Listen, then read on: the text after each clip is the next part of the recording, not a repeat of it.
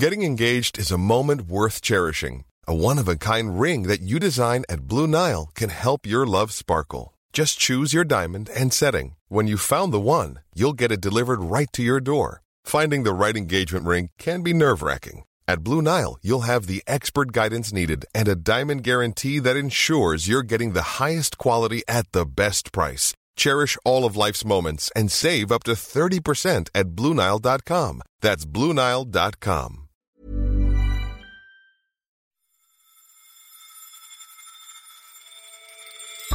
The Federal Reserve under Jerome Powell has taken an extraordinarily bold gamble.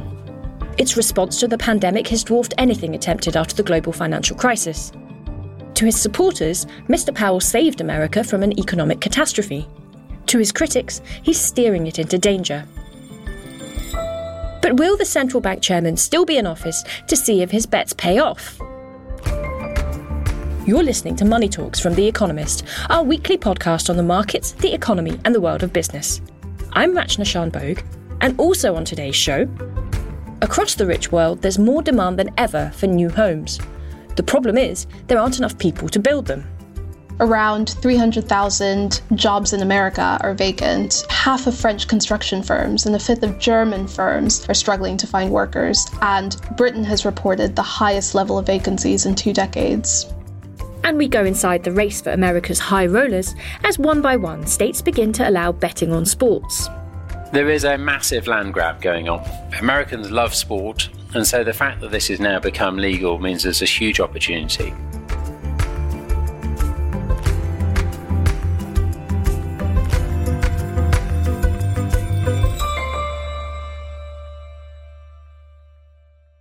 First, Central bankers and economists meet this week for their annual Jackson Hole Jamboree. It's online again, disappointing those who had hoped to enjoy inspiring views of Wyoming's Teton Mountains. But whether on screen or in person, all eyes will be on Jerome Powell, chairman of the Federal Reserve. Good afternoon. Mr. Powell might not be the most thrilling of speakers. At the Federal Reserve, we are strongly committed to achieving the monetary policy goals that Congress has given us. Again and again, he's used precisely the same phrases to kick off press conferences after setting interest rates maximum employment and price stability. His style is a projection of absolute control. These measures, consistent, along with our strong guidance on interest rates, unsurprising, and on our balance sheet, just the way he likes it, will ensure that monetary policy will continue to support the economy until the recovery is complete. But this outward predictability belies the remarkable evolution in what the Fed does and how it does it that Mr. Powell has overseen.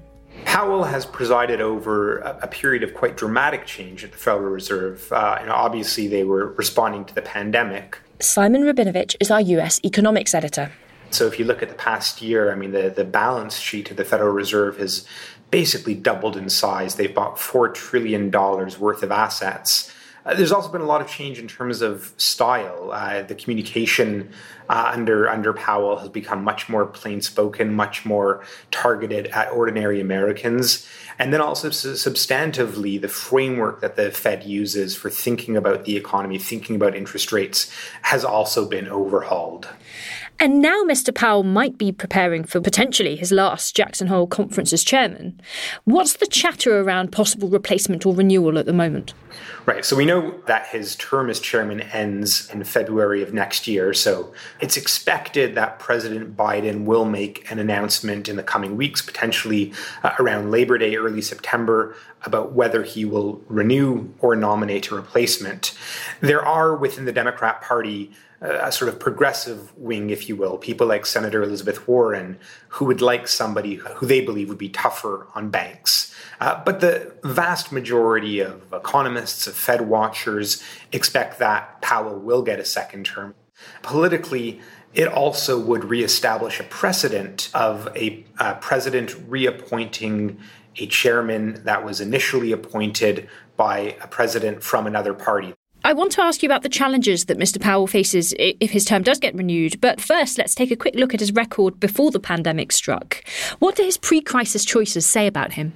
Right. So it's, it's almost easy to forget that there was a, a pre crisis Powell, but there, but there was, you know, he, he began uh, as chairman in early 2018. Uh, he was facing a president in Donald Trump that many saw as posing the, the gravest challenge to Fed independence in decades, you know, demanding that the Fed lower interest rates. But Powell really, you know, stuck to his guns and as such was, was able to effectively diffuse the challenge. Uh, and the second thing is that he began a, a really, really important review of the way that the Fed conducts monetary policy uh, in a low growth, low inflation environment. And that's something that's then picked up in the post pandemic period.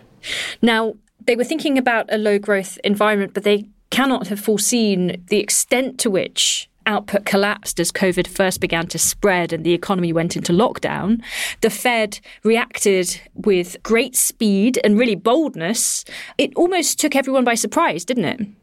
I mean, it was a remarkably aggressive set of actions by the Fed, and and also successful if you look at you know one the fact that America did avoid a financial crisis, uh, and two that a very vigorous economic rebound began last year. So you know, kudos for that. But there's now this big question about how does the Fed begin to wind that down? They're still buying $120 billion worth of assets every month, so the balance sheet is still growing apace. At the same time, inflation, you know, is now flirting with multi-decade highs. It's been running at uh, more than five percent year on year for a couple of months now. Uh, now, there's a debate about whether or not this inflation is transitory or permanent, but there's this real difficult balancing act that the Fed has to figure out how to unwind its extraordinary policies, uh, you know, without causing undue damage to the economy. Mr. Powell and the Fed more broadly is probably haunted by the experience of the taper tantrum in 2013 when the announcement of a, a tapering of asset purchases spooked markets. What do you expect to hear from him this week at Jackson Hole, but also in coming months about tapering? One of the things the Fed is doing this time, you know, certainly differently from 2013, is they're really, really telegraphing what their moves are going to be. So we don't yet know exactly what the sequence of events is, uh, but what I'd say the base case is that maybe around the September meeting of the Federal Open Market Committee, which is the main uh, rate setting body of the Fed, they'll effectively pre announce that they're going to announce tapering at their November meeting, and then the November meeting might announce that tapering will begin in December. So there's going to be a real sequenced move, which is giving markets ample time to price it in. The question is whether, in trying to give all of this telegraphing and all of this forewarning, are they moving too slowly? But there's more to the debate about Mr. Powell's agenda and what the next four years might contain than just the tapering schedule, isn't there? Well, so indeed, you know, as, as I said in the in the pre-pandemic period, they did this big framework review.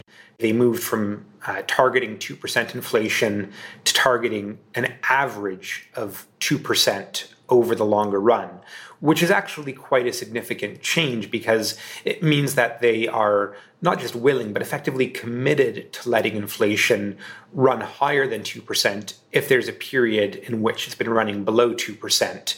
Prior to the pandemic, one of the conclusions that was drawn was that they could let the economy push to higher and higher employment without having inflation.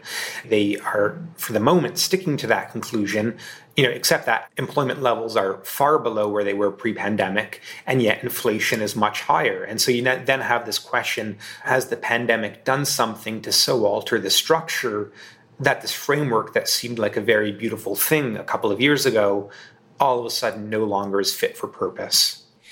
Now, you mentioned another contentious topic, at least when it comes to thinking about Mr. Powell's record, and that's his approach to financial regulation.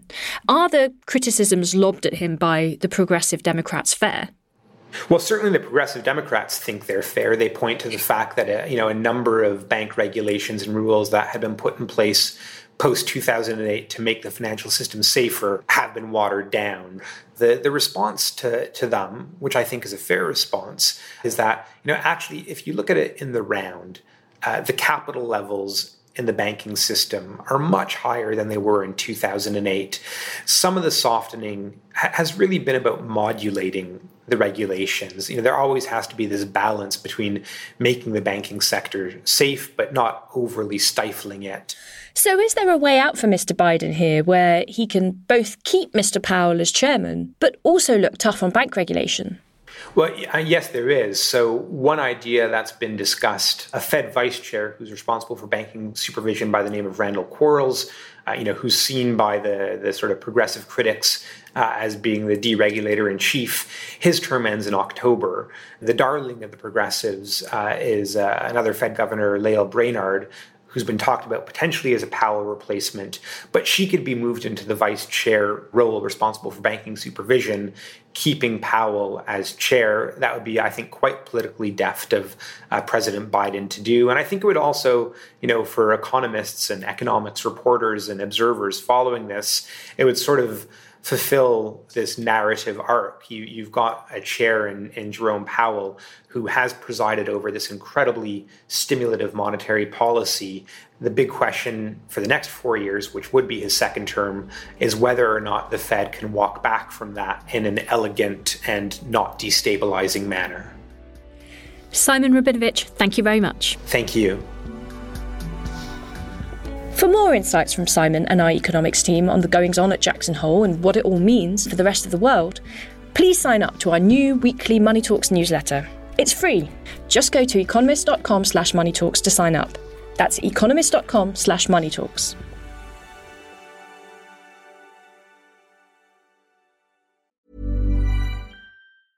Ryan Reynolds here from Mint Mobile. With the price of just about everything going up during inflation, we thought we'd bring our prices down. So to help us, we brought in a reverse auctioneer, which is apparently a thing. Mint Mobile unlimited premium wireless. Ready to get 30, 30, bit to get 30, bit to get 20, 20, 20, bit to get 20, 20, bit to get 15, 15, 15, 15 just 15 bucks a month. So, Give it a try at mintmobile.com/switch. slash $45 up front for 3 months plus taxes and fees. Promo for new customers for limited time. Unlimited more than 40 gigabytes per month slows. Full terms at mintmobile.com. Next, In the past 20 years, no company has built more American homes than D.R. Horton.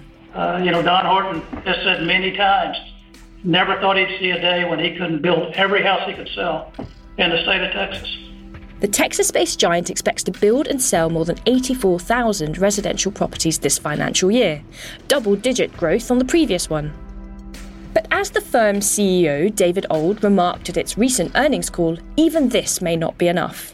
I can tell you today, there's not enough lots or trade capacity to meet demand in the state of Texas.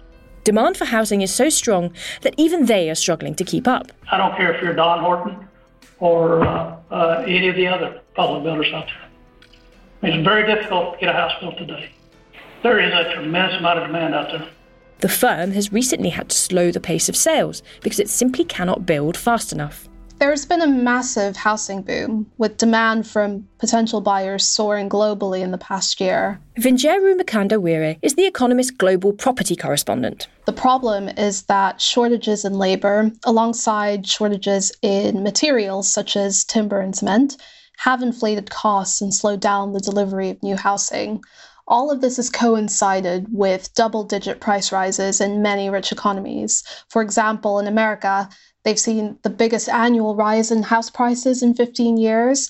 In the UK, it's been the fastest price rise in 17 years. And we've seen similar sharp increases in countries like Germany, France, and Australia. Let's take demand first.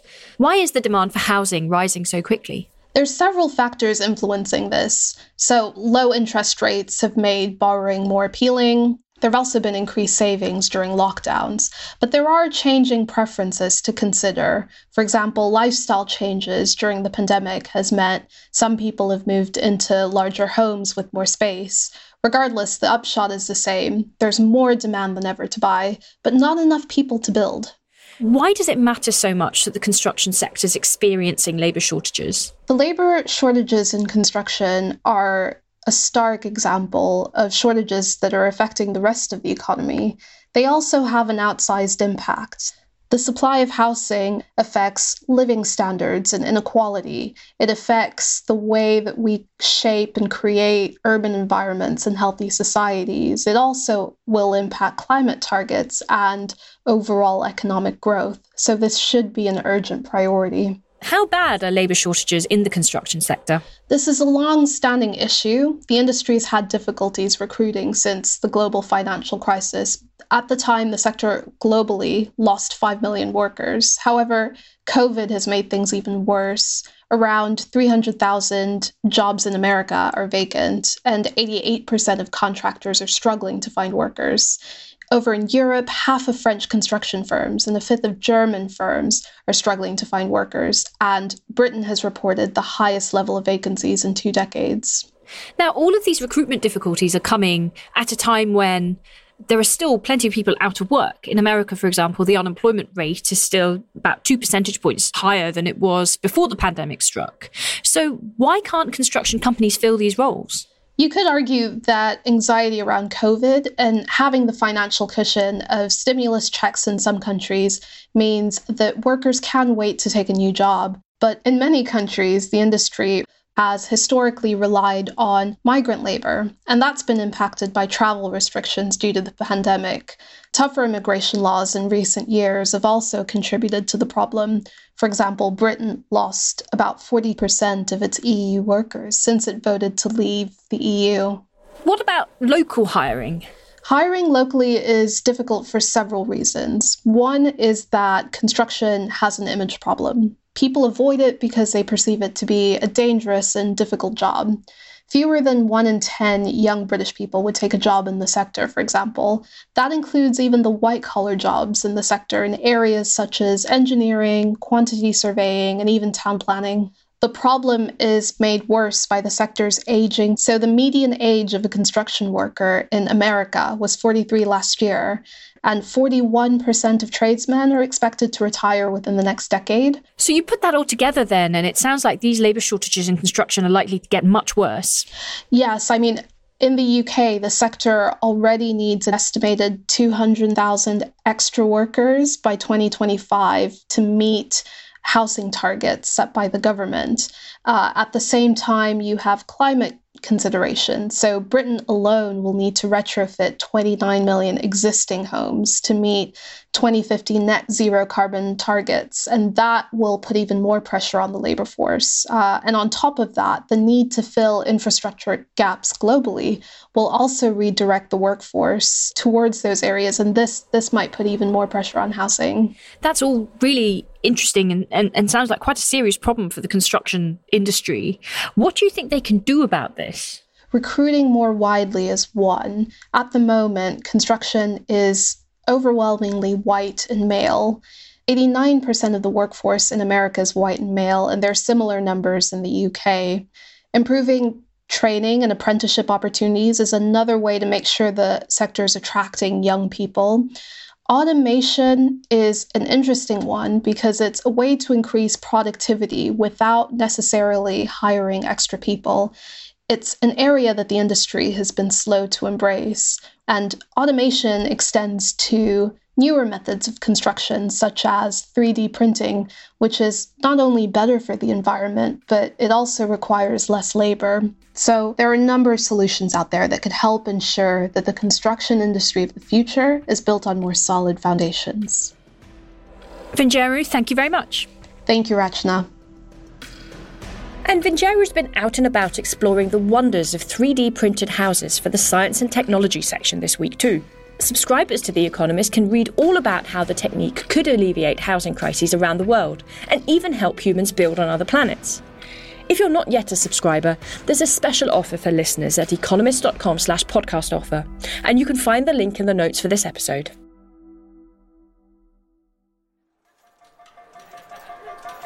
And finally, It's proverbial that in gambling, the house always wins. Today, the industry is worth some half a trillion dollars, despite still sitting on the fringes of polite business society. Although the name Flutter Entertainment may not ring many bells with customers, many will know its brands. The company runs gaming and bookmaking stalwarts like Paddy Power, Betfair, PokerStars, and FanDuel. It has a market capitalisation of $33 billion and is part of London's FTSE 100 index of blue chip shares. Flutter finds itself on a remarkable roll.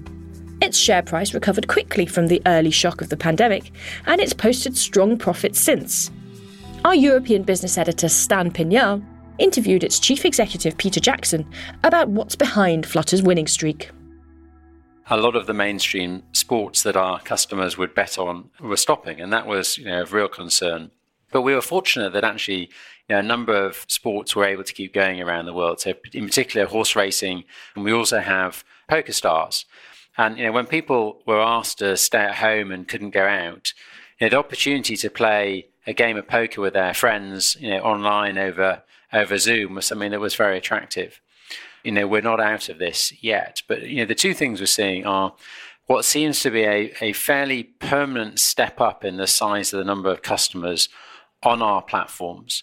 I think the second thing that we saw was that when people didn't have any alternatives, people slightly increased the frequency with which they were engaging with our platforms. And I think that, you know, we're a great example of a business that can thrive in the digital environment. We don't need a physical location so customers to be able to enjoy our, our products and services.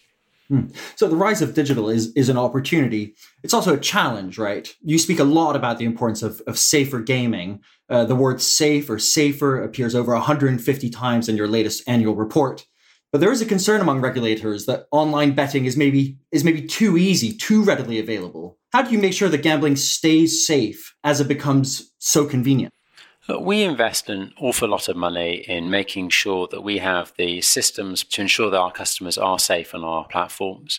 You know, we've been you know, leading a number of changes in the industry. You can see in Ireland recently, we've moved unilaterally to stop customers using uh, credit cards for, for wagering. That's something that we've you know, had also done in the UK, and you'll see it coming into place in, in Australia.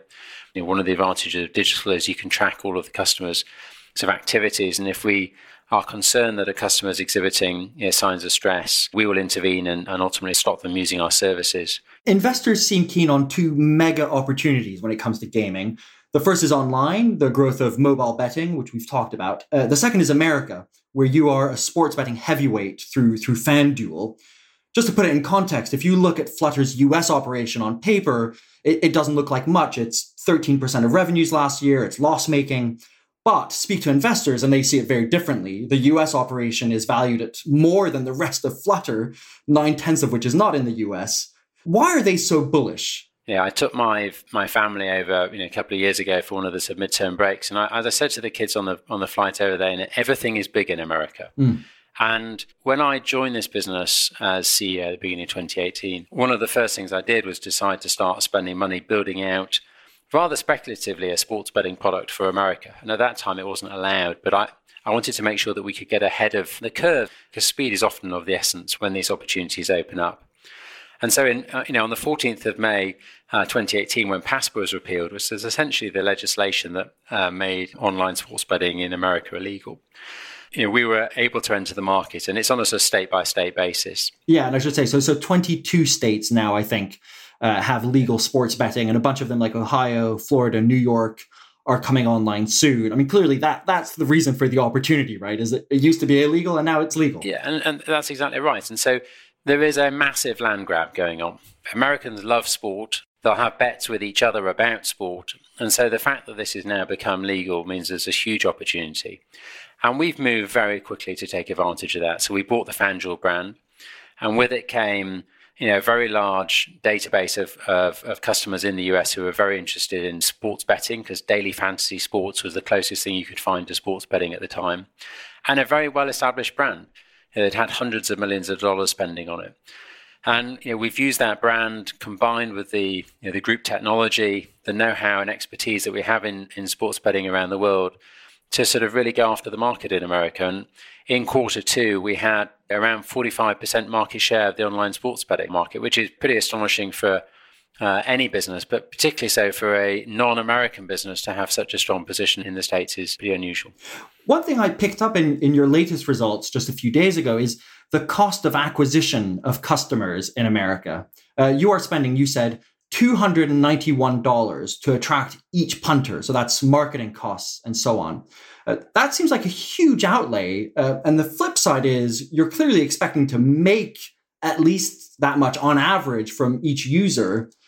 Now, $300 in gross revenue from somebody placing bets, uh, so the amount they lose minus whatever they might win might be, that suggests bets over time of thousands of dollars, maybe tens of thousands of dollars across quite a wide population. Is that what you're expecting? So look, the you know the tip you know we, we announced you know having acquired you know over you know two million customers so far in, in the US that the average acquisition cost is two hundred ninety one dollars. And what we're seeing is that those customers would generate revenue with us that will see them pay back within approximately the first year.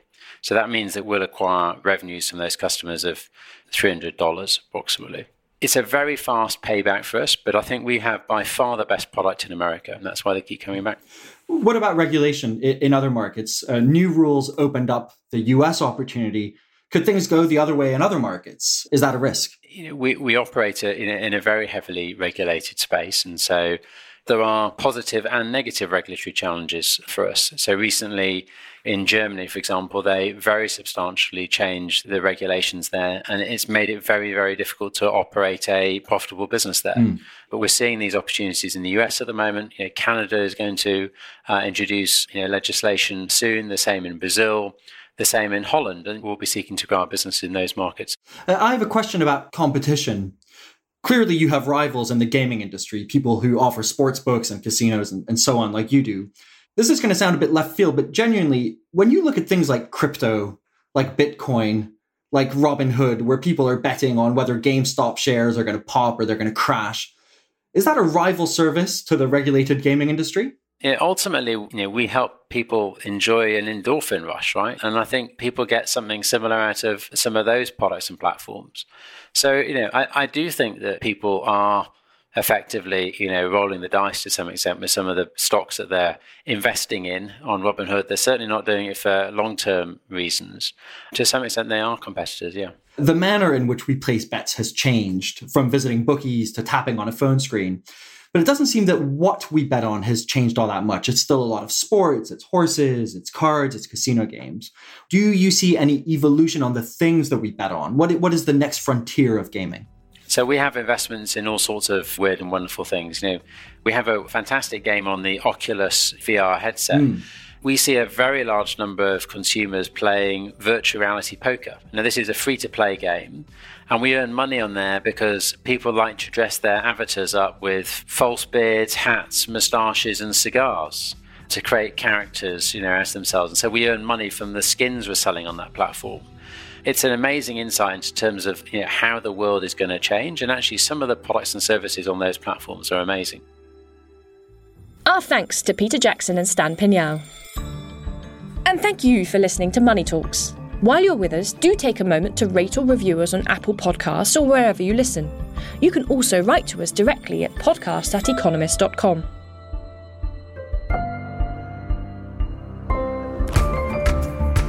The producer is Amika Shortino Nolan. Nico Rofast is our sound engineer. The editor this week is John Shields. I'm Rachna Shanbhogue, and in London, this is The Economist.